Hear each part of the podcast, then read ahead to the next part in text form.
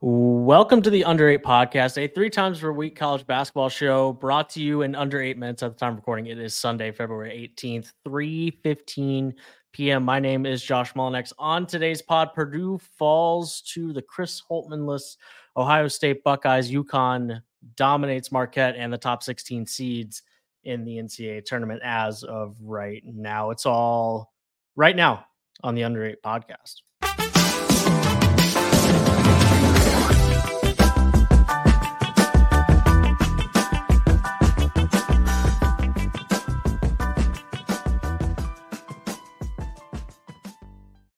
Josh Doring here with me on Sunday afternoon. Never in a million years, right? Never in a million years would Purdue fall to the Chris Holtmann-less Ohio State Buckeyes, but that's exactly what happened this afternoon in Columbus. 73, number two, Purdue 69. And the Boilermakers have one of those days and one of those losses. Yeah. I guess I'll start by I don't think we we have discussed this theory. I don't think we've talked about it on the podcast. Because Purdue's losses are so self-inflicted and they are so specific in terms of why they happen, they are vulnerable against anybody. Whereas I feel like, and we'll get to UConn here, if you're going to beat UConn, you have to outplay UConn. And sometimes mm-hmm. teams are capable of doing that, the best teams in the country when Purdue can't shoot the ball and gets into turnover losing composure mode, they are inherently vulnerable against anybody. And yeah, we were kind of joking about this of of course this is the game that they're gonna lose, right? Because Jake Diebler is now coaching Ohio State. They're in this terrible stretch and they showed up and got 26 points from their bench. Jamison Battle didn't do anything in the first half and then went unconscious for a little bit there to make sure that they held on to their lead and kept it big enough, long enough to hold on once Purdue made the run at the end. And mm-hmm. there you have it. Like you said, Jamison Battle 19, all in the second half. Bruce Thornton was awesome in general. Um, 22 points, eight of 17 from the floor. And then when you add what you got from the bench, it was quite something. You got basically nothing from the bench on the Boilermakers side. Uh, Zach Edey, 22 13 on seven of 11, had six turnovers, wasn't super strong with the ball at times in the second half. It kind of was, got blocked a couple times, got stripped. Yes, there was probably some contact here or there, but it was contact that was not called. We we talk about refereeing Zach Edey all the time. I'm not exactly interested in having that conversation again. No. But despite you know a really nice game from Trey Kaufman-Renn, Fletcher Loyer, and Lance Jones are four of 18 from the field. Fletcher Loyer's yep. basically not been on this basketball team for the last three games. He's got three made field goals in the last three games, and I forgot he was on the floor for most of the second half. And you know, Braden Smith was fine, but down the stretch it was if Braden Smith and Zach Edey don't create offense for Purdue, then it's not going to come to the tune of like Fletcher Loyer and Lance Jones both missed like wide open layups in the second half. And Edey was there to put back one of them. I don't remember about the other one specifically, but you know, they were they kind of clawed back in this game, I thought, because it's kind of a duo of Braden Smith and Zach Edey that have this understanding of trying to will them to the finish line. And last year, I think it was really just Zach Edey that was that you could categorize uh, in that kind of group, but it, it wasn't it wasn't enough. And you know, I know Lance Jones had a big three down the stretch, but you got basically nothing else. And when you combine it with some of those other things, the turnovers, the empty possessions, um, it uh, wasn't enough to to dig out of the hole. And they clawed back into the game from the free throw line. That's also which, true. 20 of 20 is insane. yeah. Which, as we've discussed, part of that is Zach Edey's on your team. You're going to shoot a lot of free throws. You're going to get into the bonus. The other bigs are probably going to be in foul trouble, which was the case for Ohio State. Now, yep. they found a way to hang on with everybody having four fouls, it felt like. But there were stretches at multiple points in this game, end of the first half, in the second half, where Purdue would go five, six minutes without making a field goal. Yeah. Right. It, and part of that is, yes, you have the great eraser in Zach Edey, but offensively, they were just about as bad as you can be for a team that has this high of an offensive floor. Mm-hmm. and and then yeah, right. Braden Smith was good, not spectacular. You combine that with the other guards being really, really poor and the turnovers, or even things like there was one possession with five or six minutes left. Braden Smith turned the corner on the baseline with the shot clock running down. And I thought, this is a really smart thing he's doing. He's going to go toward the basket. He's going to put the shot up and he's going to go trust that Zach Edey's going to get that rebound if it doesn't go in. And instead, he threw a low floating pass to Edey with at least one guy, if not two Ohio State players between him and the ball. They, I'm pretty somebody, sure Ethan Morton was wide open on this play too. I'm pretty sure I know what you're talking about. And the, uh, Ethan Morton was also under the basket, and Ethan Morton was the guy open. Yeah, right. It's not like Edey was open. I mean, maybe, and yeah. there were what two, three seconds left on the shot clock. It was late in the shot clock. Yeah. Yeah, Edey doesn't have time to catch that ball, regather himself, and go back up. Right. Either you got to get it to somebody who is going to be able to put it back up immediately. And yeah, if, if Morton was there, then maybe that's the play. Or just put the ball up. It's just stuff like that that is so baffling sometimes of just what seems like very simple, very simple things. And yeah, the the turnovers come back. It, it it's the same formula we've been talking about time and time again. The turnovers, I'm, the shooting, and not having anybody outside those two guys. I'm not totally sure that I'm gonna sit here and like bash on the guy who felt like he had the ball in his hands all 20 minutes of the second half when he had three turnovers and seven assists. Yeah, I, like I at some point you're going to make a mistake. Um, yeah. and Fletcher Loyer and Lance Jones gave Purdue absolutely nothing right, for the final right, right. 20 minutes of this game. I was just and pointing it, that out. It felt like. Go ahead. I was just pointing that out as an example of one of the things that really frustrates me. Not to say that you know, Braden Smith did a lot more good than bad in this game for sure, and he is certainly not the reason they lost. Just those little things when they lose and when I watch them continue to irk me that to me that's the next step, but that's not the story here. Sure. Yeah. Um 73-69.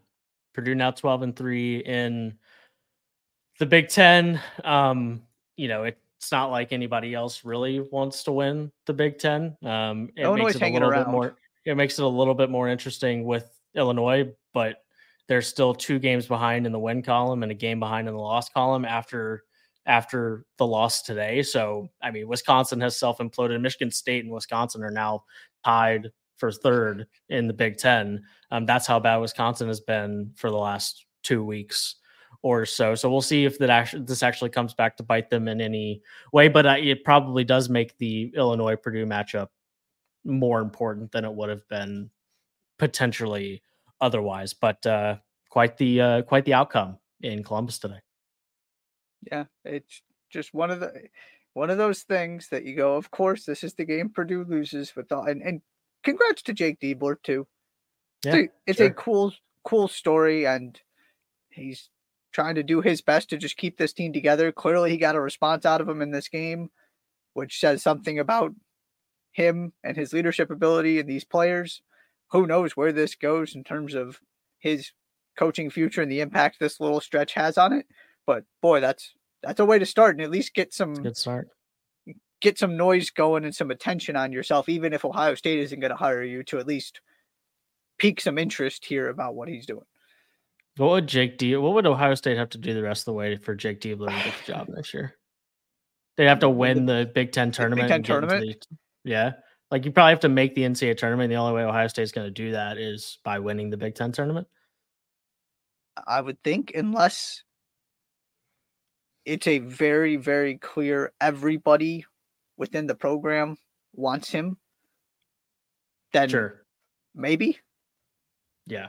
Right. But from a, from I feel like that's the only way for it to be very, very clear that everybody wants him is for him to like somehow get them to the tournament. Yeah. Or or like... people people say if you don't hire him, I'm transferring. Sure. Kind of thing. And you sure. your entire roster just says I stay if he stays. Is yeah. that likely to happen in today's world? No. Yeah, probably not. Another quite striking result on Saturday. Uh, 81 53. That's the number one team in the country, UConn 81. At number four, Marquette 53. This game was close for about seven minutes, if not less time than that. Um, Mar- Marquette was down 16 at halftime, to lose the second half by 12. It's a 29, if that's my correct math. 28, 28 point loss for the Golden Eagles and UConn.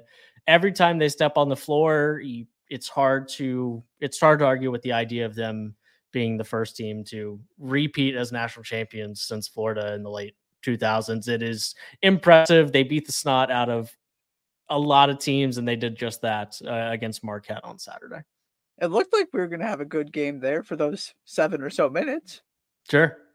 then, then, it was not. I went, yeah. I looked, and it was like seven to six, and then I looked again because wasn't able to watch the beginning. I looked again, and it was like twenty-five to ten, and I was like, "Oh, okay, all right. Uh, well, that's that was that was fun while it lasted."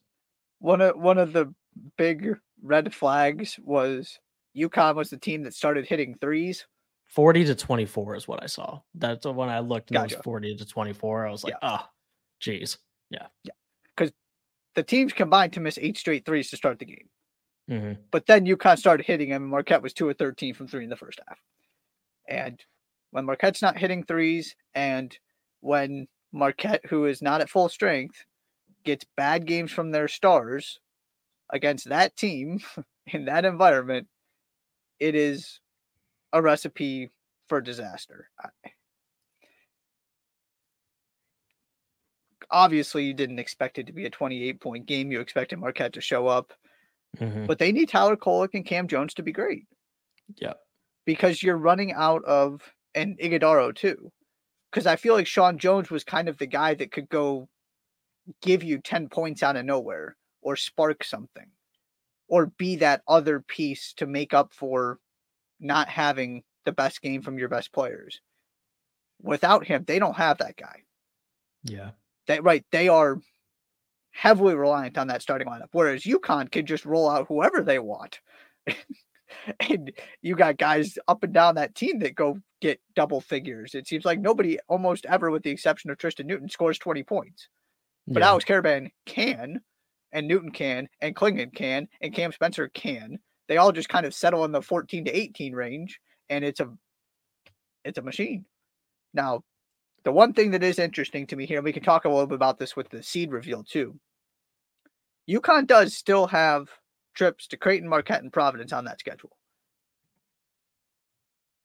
It has been a front loaded Big East where some of the most difficult games they were going to have are coming at the very end which is just interesting considering how well they're playing and the way that this is playing out, where they are clearly steamrolling toward being the favorites to repeat as national champions.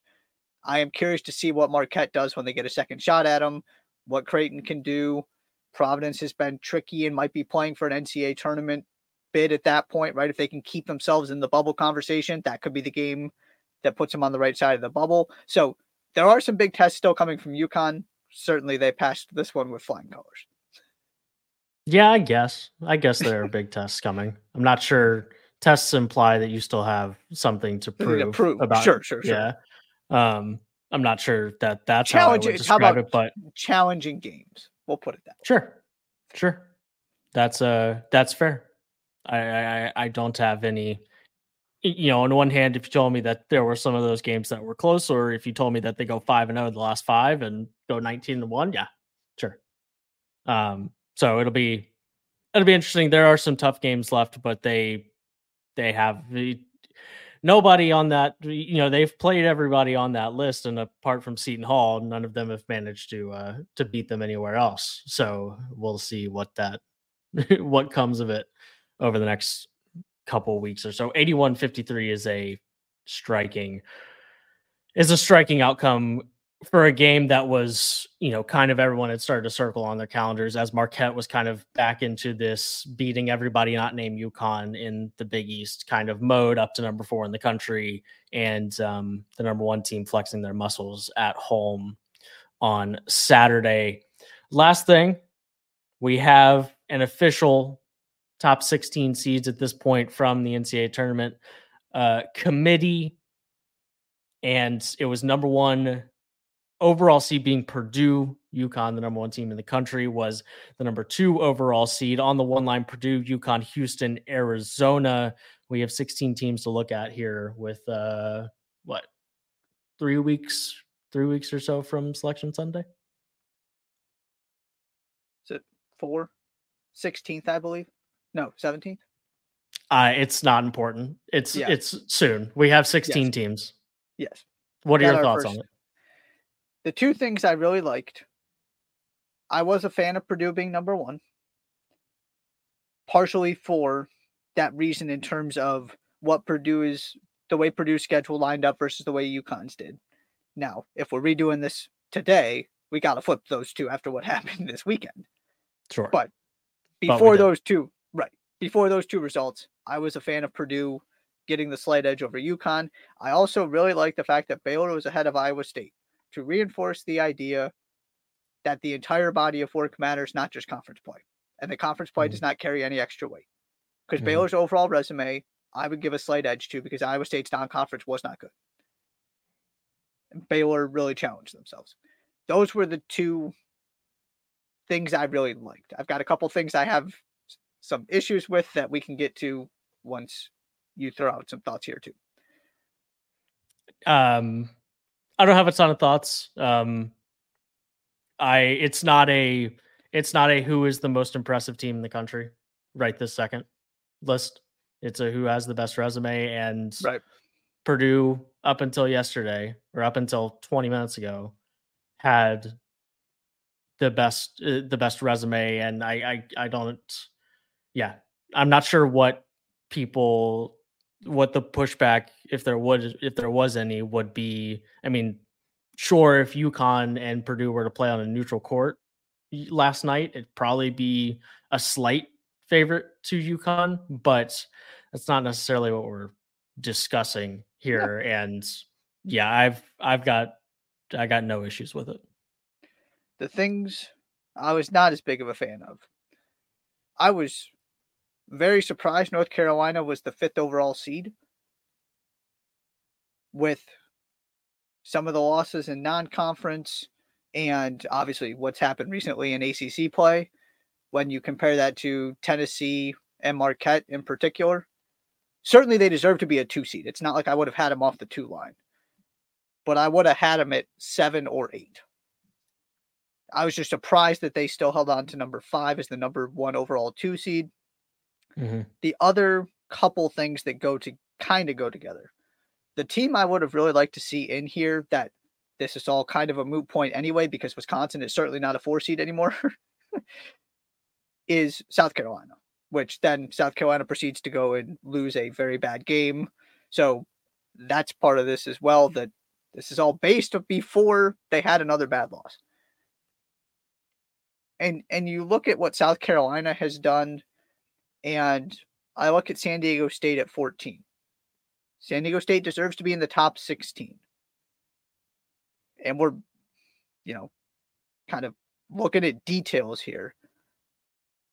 But if we're supposed to be focused on all of these key wins,